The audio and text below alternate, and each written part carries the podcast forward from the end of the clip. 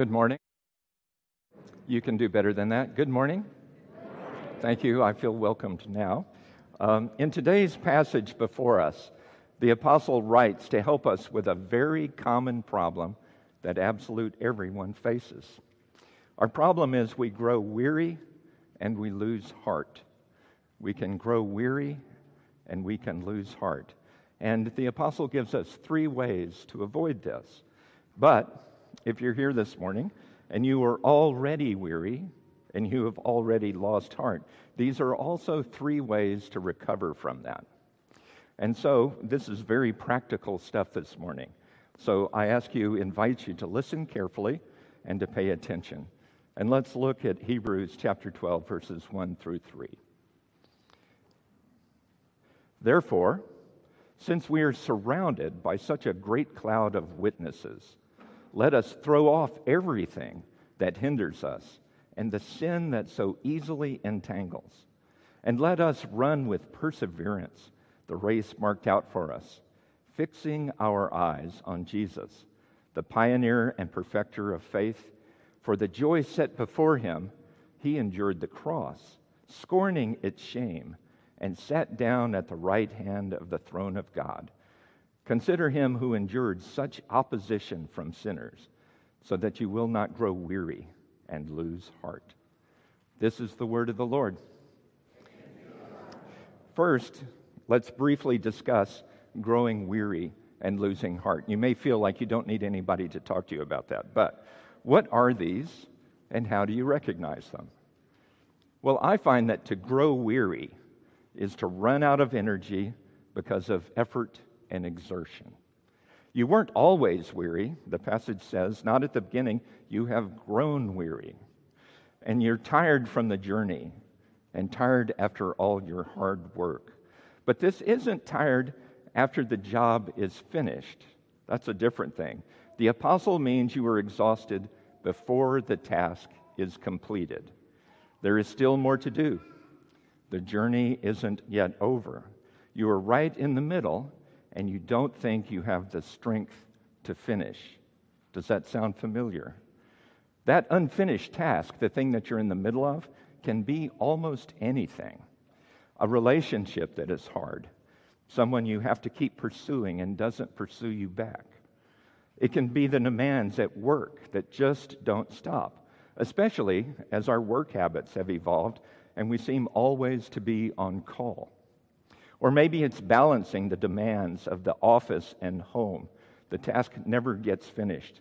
Once talking about this, a young mother said, Listen, I'm just trying to get my toddler not to lick the cat, right? So it just, it's, there's, there's always more to do somewhere or, and for someone, and the to do list never ends. We all have struggles that just keep going on and on things that tax our strength. But the apostle is not just writing about the life that everyone shares, he is writing and saying that disciples of Jesus can grow weary in their discipleship. Following Jesus as your Lord actually asks a lot of you. When you take the teachings of Jesus and try to act on them, you find that there's a lot to do. For one thing, you don't overlook the needs of the people around you. And not just individual disciples, whole churches can grow weary also. Because the church sees the needs of its neighbors. And Christ does not want us to relax and retreat into the leisure of just providing for ourselves. We are not to walk past like the busy Levite, but we are to get involved like the Good Samaritan. Listen, dear ones, all day long, you can repeat to yourself, His yoke is easy and His burden is light. But this does not mean that we skip over effort and exertion. So don't be surprised when following Jesus can be tiring. The apostles experienced it. Now, losing heart seems to me different from growing weary. When you're on a treadmill at the gym, and I spend way too much time doing that now, Growing weary means that your muscles are tired and that your breathing is labored. But losing heart is that voice in your head which says, you know, you can stop this at any time. You don't have to do this. Your mind wants to quit before your body really needs to. In other words, it's the psychological and mental game. Once you were motivated, but you have lost that before the goal is reached. Your efforts don't seem to be making a difference, and so why keep it up? Treadmills don't take you anywhere. And you can lose heart at all those same places where you can grow weary. The relationships, the work, the balancing of everything, whatever struggle you face.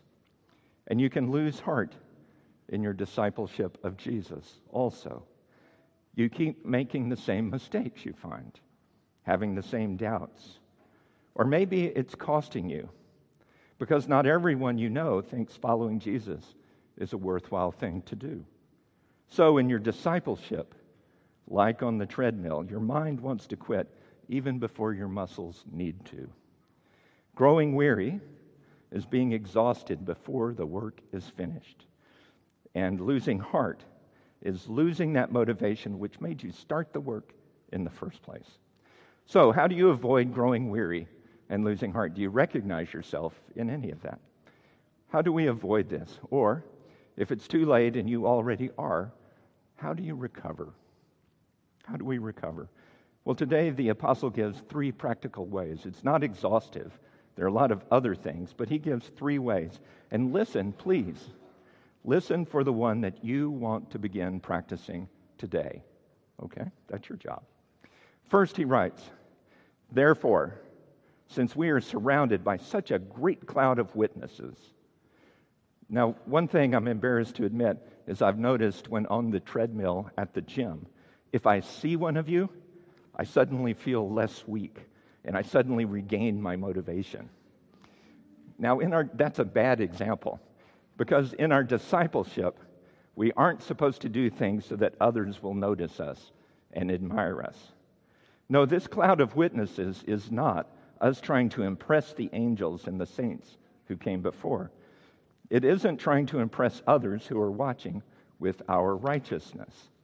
No, what we do is remember the example of people who have gone this way ahead of us, people that we want to be like. We think of the example of our heroes in the faith.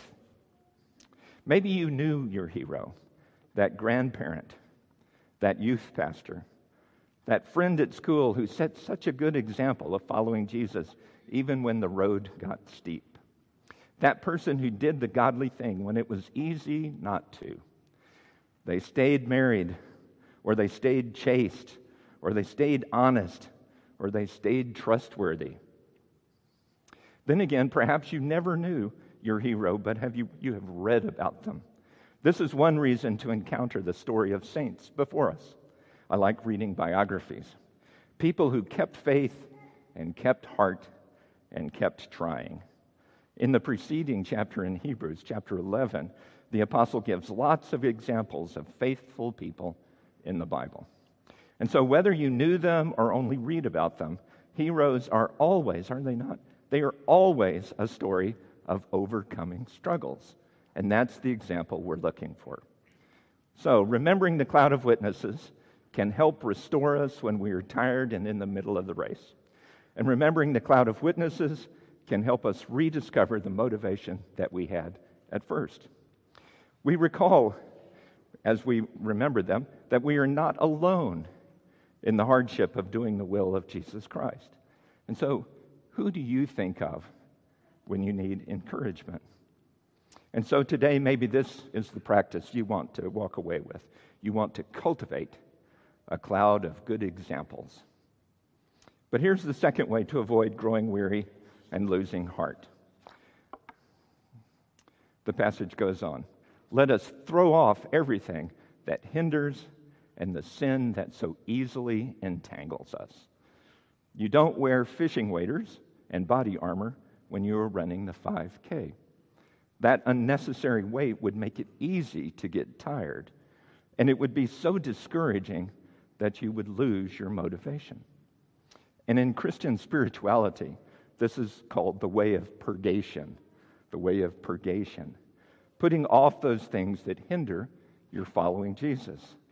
And I, I think we would all agree that that makes sense. And yet I find myself entangled. And, dear ones, I see many of you carrying more than you need to. How then do we discern what to put off and what to retain? This is a big and important question. Are you ready for a big and important answer? Okay, you said so. I feel like I can go on. Let me turn to John chapter 4, where Jesus is talking to a Samaritan woman. Just listen. Jesus, tired as he was from the journey, sat down by the well. It was about noon. When a Samaritan woman came to draw water, Jesus said to her, Will you give me a drink? His disciples had gone into the town to buy food. The Samaritan woman said to him, You are a Jew, and I am a Samaritan woman. How can you ask me for a drink?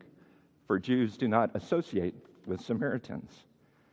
Jesus answered her, If you knew the gift of God and who it is that asks you for a drink, you would have asked him, and he would have given you living water. Sir, the woman said, You have nothing to draw with, and the well is deep. Where can you get this living water? Are you greater than our father Jacob, who gave us the well and drank from it himself, as did also his sons and his livestock? Jesus answered, Everyone who drinks this water will be thirsty again. But whoever drinks the water I give them will never thirst. Indeed, the water I give them will become in them a spring of water welling up to eternal life. This is a story of two waters. Jesus is thirsty. His body is telling him that he needs water, and he really needs it. And so he asked the woman to draw up the first kind of water. And you need this water also. But when you drink it, you will need it again. It doesn't last. Sermon illustration. Yeah, okay. I really need that. Jesus answered, Everyone who drinks this water will be thirsty again. But whoever drinks the water I give them will never thirst. Indeed, the water I give them will become in them a spring of water welling up to eternal life. So Jesus speaks to the woman of a second kind of water. This is different, and she really needs it. But the second kind of water lasts into eternity, it is lasting. And I find this story of two waters very important in the way of purgation, of knowing what to put off. We, of course, are to put off sin, all those practices that are not God's will for our thriving. And this can be a hard and painful process. But we are not alone in putting off sin. The Holy Spirit is our helper. Let me testify to that. Are you listening? Sin is not all that we need to put off. There are good things which distract us. Fishing waders are great if you're fishing. Body armor is good if you are fighting in the infantry. And in these two waters, I do not hear Christ saying that we deny ourselves the things that are needed. No, what I hear him teaching, what I hear him teaching, is to distinguish between things that we need that are not lasting and keeping these to a simple minimum distinguishing these things that are not lasting from those that last for eternity. It is the very same as his teaching to put our treasures in heaven rather than on earth. And so, dear ones, learning to recognize the difference between things that last and things that don't is an important part of a disciple's growth. A recent book that you might find helpful in this I try not to give you too many books, but this one is by John Mark Comer The Ruthless Elimination of Hurry. The Ruthless Elimination of Hurry. He was pastor of a successful megachurch who found that he had grown weary and had lost heart. And he found he was carrying things that he thought were necessary, but then he learned to put them off because they were not lasting. And so, if you have grown weary or if you have lost heart, put off the sin which weighs you down with shame and guilt. As God's child, those are not your birthright. And thank Jesus, these are not going to last into the kingdom of light the guilt and the shame. But maybe what you need to practice today is putting off sin. Maybe as a disciple, you really need to put off some things which aren't going to last. Ask the Holy Spirit to show you where you are burdened by things that do not actually matter because they are not going to last. Ask the Holy Spirit to show you these things. Certainly, do not spend your ambitions on things that are short lived. Always wanting more money causes us to do all kinds of things that are not going to last. I think taking this big answer seriously will simplify our lives. We would be far less likely to grow tired and lose our motivation. And can you this morning feel how true that is? It is definitely what Christ and his apostles taught. The church, this church, is supposed to provide our neighbors with both kinds of water. But to do this, we are going to need to put off some unnecessary weight. The third thing to avoid, or to recover from exhaustion and lost motivation, here is what he says Fixing our eyes on Jesus, the pioneer and perfecter of faith, for the joy set before him he endured the cross, scorning its shame, and sat down at the right hand of the throne of God. And so here is the greatest of heroes, of course, God's Son, and we want to gaze on him and consider him. We want to watch how he served, watch how he struggled and endured and overcame. But in this passage, the particular point is Christ himself kept his eyes fixed on the goal of his efforts. And we are to keep our eyes on him, likewise, the goal of our discipleship. Christ is our pioneer. Of all the examples of faith, his is the greatest. And so he was able to endure the shame that others tried to heap on him. He was able to endure the ongoing struggle of being lonely and misunderstood for he came to dwell among his creation, but he was unrecognized, even unwelcome. Jesus met with gigantic opposition from the very people he came to liberate and enlighten. So, as with discarding things that are not going to last, in a similar way, let's ask the Holy Spirit what is the goal? What is my telos? Perhaps that's the practice you want to take on today. In the presence of the Holy Spirit, ask, What does my life show to be its goal? Because if life is a short pilgrimage that can feel long, what is the destination? Well, it is the same as for Christ, the right hand of the throne of God. We are going to the kingdom of God in the new heavens and new earth. And like the two waters, one kingdom lasts and one doesn't. Because there are also two histories going on around us one is visible and one is not. The history that is visible, that's the place of nations and tyrants and economies and competing ideologies. And Ukraine and Uvalde, those are all visible history, and they matter. Like physical water, the visible history is important in God's eyes. But beneath the visible history is the deeper, lasting one that is not visible. This is the plan of God's salvation. There is drama here because there is a spiritual and cosmic struggle going on. The church, for her part, is to give thirsty people water and we are to be involved in visible history. But we are always meant to remember what is the lasting need of people. And we are to engage in the history that is going to outlast all of the noise and effort. We remember and remind each other of the goal towards which we go. Our goal is a place, a kingdom that has no end and is beyond corruption. And therefore, our discipleship is a tale of pilgrimage. But our goal is also a relationship, a mystical and everlasting marriage in union to Christ our beloved. And so our discipleship is a tale of ever deeper love and courtship. And our goal is also a state, a state of living in perfection. Because when we see him, we shall be like him. And therefore, all who have this hope in him purify themselves, just as he is pure. And so, our discipleship is a tale of training and change.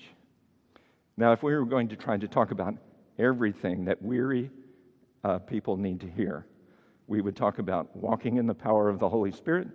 We would talk about grace being sufficient for weakness. We would talk about rest and Sabbath and retreat and quiet solitude. But those are not in this passage today. Today we've heard three ways. Let's recover by getting rid of the stuff that weighs us down and is not going to last. Let's consider the surrounding witnesses and their example of perseverance. But best of all, let's look to Jesus and how he kept the goal before his eyes.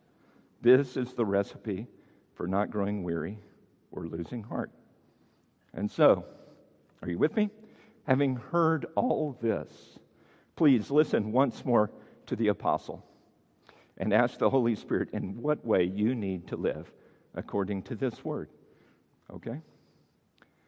Here's what he wrote Therefore, since we are surrounded by such a great cloud of witnesses, let us throw off everything that hinders and the sin that so easily entangles.